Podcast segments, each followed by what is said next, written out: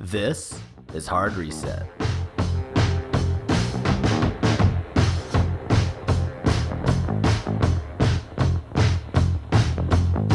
Today on the show, we'll go over some of the things that the candidates got wrong at last week's Democratic debate.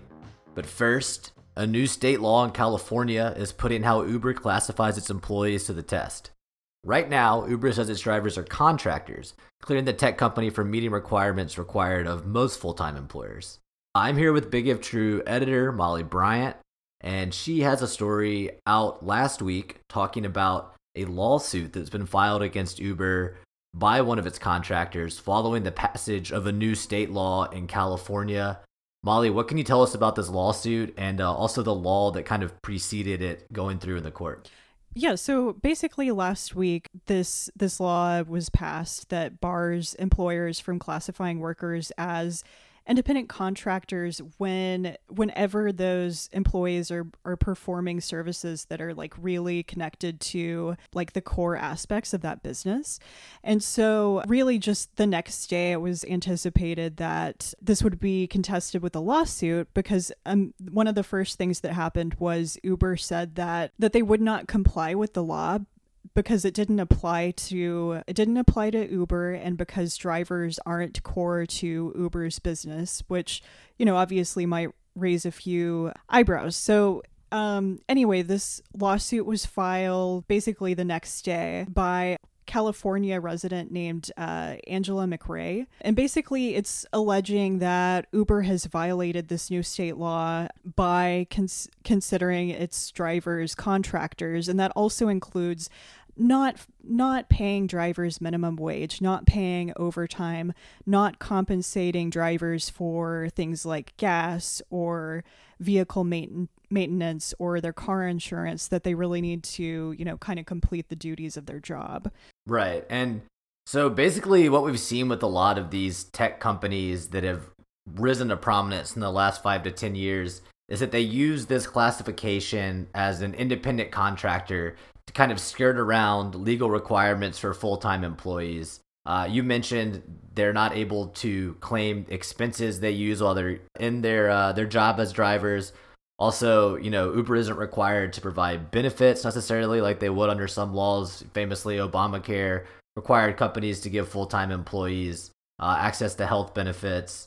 And it seems like they really rely on this independent contractor status in a lot of cases to carve out sort of extra, or in some cases, the only profitability uh, as a company that, that they can. So did Uber give any information as to why they're saying drivers aren't core to their business? I'm just curious as to what Uber thinks their business is if it's not people driving their own cars that they own to pick up other people.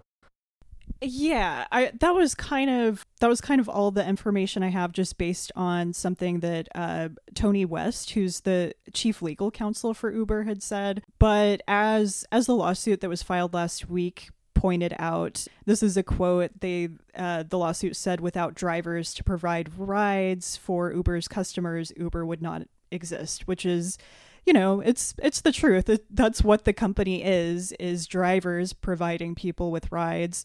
So, yeah, definitely. It's, it's funny because I guess what Uber is thinking is the core business isn't the drivers, but it's the Uber brand itself. It's the Uber app. It's all of the kind of marketing that it's put around the idea of an Uber. And it reminds me of what a lot of companies do when it comes to uh, like Uber's business model, or maybe, um, you know, food delivery companies like Postmates. These are all things that existed before, whether they were small businesses like carrier services in towns, or in the case of Uber, you know, taxi drivers in cities across the country. But they kind of scoop up this uh, workforce. And in the case of Uber and a lot of these other companies, they're, they're independent contractors. So they don't have a lot of protections or benefits.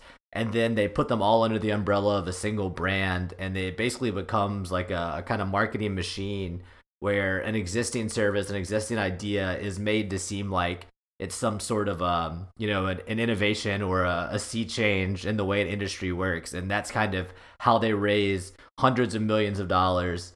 Um, we're seeing it with a lot of companies right now. We were talking before the show about WeWork, uh, the, the co-working giant. They're trying to file an I P O and uh, really ran into a lot of controversy when people started diving into the financial details of the company, on top of some very sketchy corporate governance practices where basically the company rents all of its commercial real estate from the C E O of the company, who owns it under a shell corporation, lots of other weird things like that. But also it turned out that WeWork isn't profitable at all, and they were asking for this huge valuation basically just off the brand itself, the idea that WeWork is so powerful, of this idea that people would go and pay and work in these hip office spaces with, you know, cold brew coffee and and cool conference rooms. And it's it's really nothing new. It's commercial real estate. It's what has been going on, uh, you know, for a hundred years across the country. But they tried to say they were worth, you know, some tens of billions of dollars uh, beyond the value of their corporate assets, simply because of the idea behind WeWork. And to me, it seems like Uber is trying to do that as well. Well, so can you give us an example? Like, something I find kind of confusing about these tech companies is that a lot of them aren't really making money, but a lot of them, like you mentioned, like they're just repackaging an idea like taxi driving and trying to make some of their operating costs less expensive by, you know, paying people less and stuff like that. But can you give us an example of, you know, something that's a new service, or, you know, it's not really like redesigning something that already exists, but it's new? Right. So absolutely. So I think we were talking about companies that are ostensibly tech companies, but really the technology is at most, you know, a side-by-side feature of the company alongside something like human drivers. But there are actual companies, of course, that are trading on the fact that they've created something completely new, something that wasn't needed uh, until the last decade or so. Something that comes to mind is a, a company that's doing very well right now. They recently had an I P O and their value's been growing uh, ever since. And, and that's company is called Cloudflare. And basically it's a, it's a way to protect big websites, or any websites really, against uh, distributed denial of service attacks called DDoS attacks, uh, which is where some malicious group, whether it's Uh, a hacker collective or a foreign government, really anyone that has um, a, a, a modest amount of resources with the software that exists, uh, it's, it's really not very expensive to carry out this type of attack, can target a U R L from a, you know, a tiny independent website, a local site, or a blog, all the way up to Google and Amazon.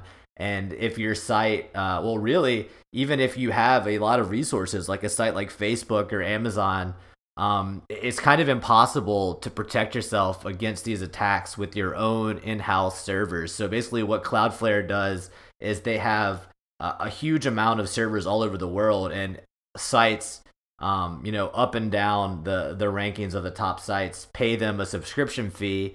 And if your site is targeted, um, or even, even if it's, um, you know, not necessarily targeted, like let's say BigIfTrue broke a broke a huge story and traffic flooded the site and, and overwhelmed the servers, um, Cloudflare Cloudflare can help in those situations too. So they spin up these uh, these servers as needed for all of these companies. Um, and I actually think that's a great example of they're not using some uh, repackaging of an existing service. This is something that truly wasn't on the market and wasn't needed until the rise of, you know, the internet as we know it now. These companies can't afford to have any downtime. They can't afford to be vulnerable.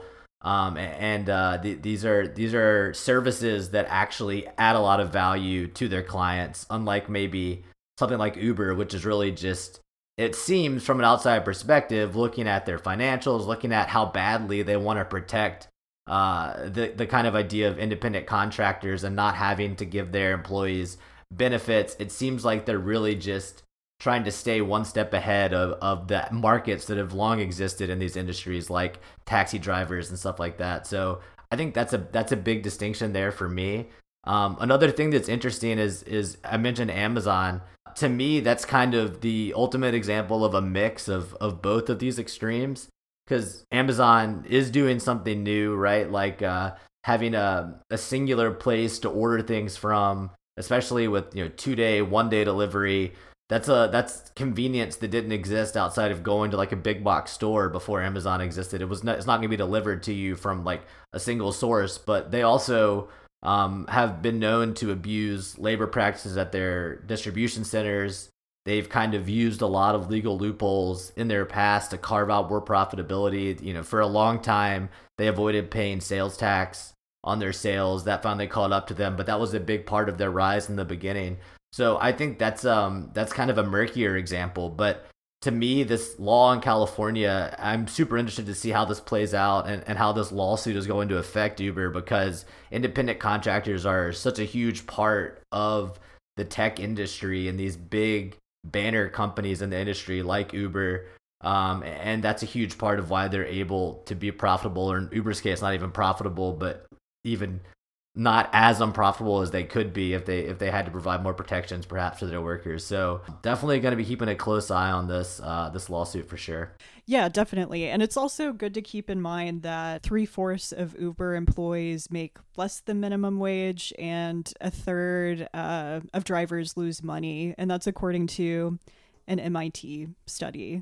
Yeah, for sure. And, and that stat about Uber, I think, maybe gives you, gives us a little uh, context as to why Uber might not be interested in um, kind of more labor protections. It sounds like they're they're kind of skirting some laws already when it comes to their employees. So in the second part of the show, we wanted to talk about fact checks that came out of the Democratic debate last week in Houston. Molly, I know you did some uh, some fact checking of your own on big if true dot org, as well as compiled some other fact checks from other outlets. First and foremost, I know you fact checked the Beto O'Rourke claim in the debate. He said, in Texas, a five-year-old child in kindergarten is five times as likely to be disciplined or suspended or expelled based on the color of their skin. What did you find when you uh, when you looked into the, the background of this quote?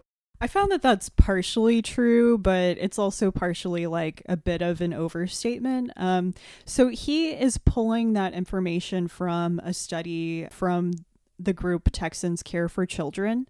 And their research found that Black elementary school students were five times more likely to receive an out-of-school suspension, as uh, O'Rourke said, but they are twice as likely to receive an in-school suspension. So less than less than O'Rourke said a little bit. Exactly. Another um, fact check that, well, I'd say a continuing storyline in this Democratic primary process has been the different media outlets fact-checking Bernie Sanders' claims. Um, I think it's fair to say that Sanders often makes very sweeping statements about some of these some of these uh, categories. He's been known to kind of uh, wrap up maybe some some true, some un- untrue statements together in these in these big statements about things like healthcare. But we've talked about Bernie Sanders fact checking in the past about the Washington Post specifically.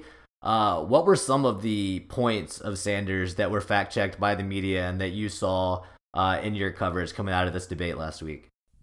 Um, well, the main the main thing I thought was interesting was, and and this is something Uh, Bernie Sanders has said before, but he made this statement again during the debate um, that five hundred thousand Americans are uh, going bankrupt because of medical bills. And during the debate, he took that a step further in a certain direction. He said that was because of major diseases, because like uh, cancer or, you know, major major diseases led to medical debt and bankruptcy. So this has been fact-checked in the past also. In fact, it was the subject of a pretty contentious Washington Post fact-check.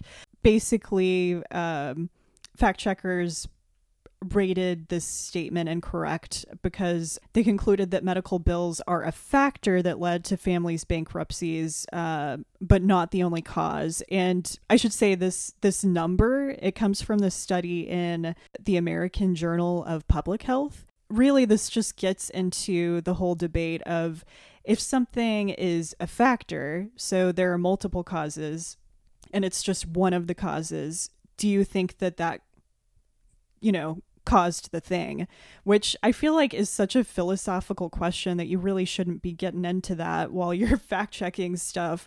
Um, also, you're making a lot of assumptions on what your readers might think while you're making those assumptions. So, um, but the thing to remember with Bernie Sanders' original statement is sometimes it's true, sometimes it's not, depending on how he, you know, couched it, like whatever additional information he may have said. So last week during the debate, I would say that was false because we don't have any data that shows cancer or major illnesses specifically led to bankruptcy. We just have this estimate from the American Journal of Public Health that, you know, says medical bills are a factor for for families going bankrupt. Right. And I think a lot of times with Sanders, um, fact checkers can get kind of bogged down in his statements because I think his rhetorical aim is to make a point that's slightly different than just the fact itself. And, and to me, when I read this, uh, you know, he said fifty million people lose their private insurance every year when they quit or change their job. Um, and, and it's it's a it's it's a false from a fact checking perspective because there aren't fifty million people in any given year that are uninsured. But in the flow of the debate, it seemed more like Sanders was trying to push back against the idea that X amount of Americans have this stable coverage from their employer, and he seemed to be trying to make the point that even if you have employer-based health coverage, Um, if you change your job, that is imperiled. So it, it seemed to me more like he was saying uh, fifty million people could experience insurance instability throughout a year when they change jobs. But from a fact-checking standpoint, no, they don't technically go uninsured. So I think that's kind of where a lot of fact-checkers get tripped up um, with what Sanders says. Because like you said, a lot of times there are elements to truth in these big statements that he's making, uh, while there are also things that maybe are overstated. So it's kind of a, a fine line there. Yeah, I guess like with the fifty million statement though, I mean, like I would just say that's false because we just don't have any numbers to back it up. And we also don't know how many, I mean, like we were trying to Google it before the show, but like we don't know how many people like quit or lose their jobs in a year, like off the top of our heads. And it would, if we had that number and could compare it to the fifty million number, that would kind of give us a better idea. But I mean, since we can't prove his statement, uh, you know, it's kind of just not not true. Yeah, and and, and fact checking is very important and something that I, I think is like critical to informed um, decisions on the part of the voter, but also statements like that, I think, speak to the nature of our system in America where people are often called on to go with their gut feeling more than just, you know, the black and white facts because, uh, you know, as politicians on both sides are guilty of um, overstating their position. So I think that's uh, definitely something that we'll see a lot more of in the next year. Um, basically, you know, where do the Democratic candidates fall in terms of veracity on their claims? But um, I don't necessarily think that's going to be the deciding factor in who the nominee becomes. You know, I don't think it's going to be the person with the highest WAPO fact check or PolitiFact rating. So it, I think it's an important exercise, but it's also something that kind of is is secondary to what's really going to play out, which is based on feeling. Yeah, I mean, it, it still is really important, though. But as as you said, I mean, it, every voter is different. And I don't while while the candidates need to be held accountable, like accountable for what they say, like it's accurate that, you know, that might not be at the top of everyone's list. But, um, you know, also just in general with the Sanders fact check earlier, like it's a good reminder of how subjective fact checking is, which is kind of an ongoing frustration for a lot of people, I think, with uh, different fact checkers, fact checking organizations, although the Washington Post obviously has gotten the most criticism. Yeah, it's it's interesting for sure. And you, you see it um, across the spectrum. Like, I think it, an interesting thing is Snopes dot com receives a lot of criticism Uh, from people that they sometimes will fact check, I guess you could say, but they're they even, I would say they're even in a different realm than political fact checking because so often they're they're fact checking, you know, urban myths and chain emails and things like that. It seems even less subjective than something like the Washington Post or PolitiFact or something, but still, you know, they they receive criticism for what they fact check as well. So I really think it just depends on who you support and who you work for in politics, and that seems to be how uh, much you value different fact checks. So um, like you said, extremely subjective, uh, kind of counterintuitive to what you think the idea of a fact check is, but that's just the way it is. That's the way it works. Um, so yeah, there are lots of other uh, individual facts that, that Molly fact checked and also ran down other outlets fact checking over on big if true dot org, and then also the story we talked about earlier about this um, this very important landmark lawsuit that is uh, shaping up in California uh, when it comes to Uber and independent contractors. So head on over to big if true dot org, check those out. Um, for now, we'll end the show there. Today's episode was uh, hosted and produced by me, Justin Sanders. Our theme is Oh No by Hartle Road. Hard Reset is available on Apple Podcasts. Subscribe and give us a rating. Help other people find the show. Hard Reset is a podcast from big if true dot org. We're nonpartisan and nonprofit. Support us at big if true dot org slash support. Subscribe to our newsletter at big if true dot org slash hard reset.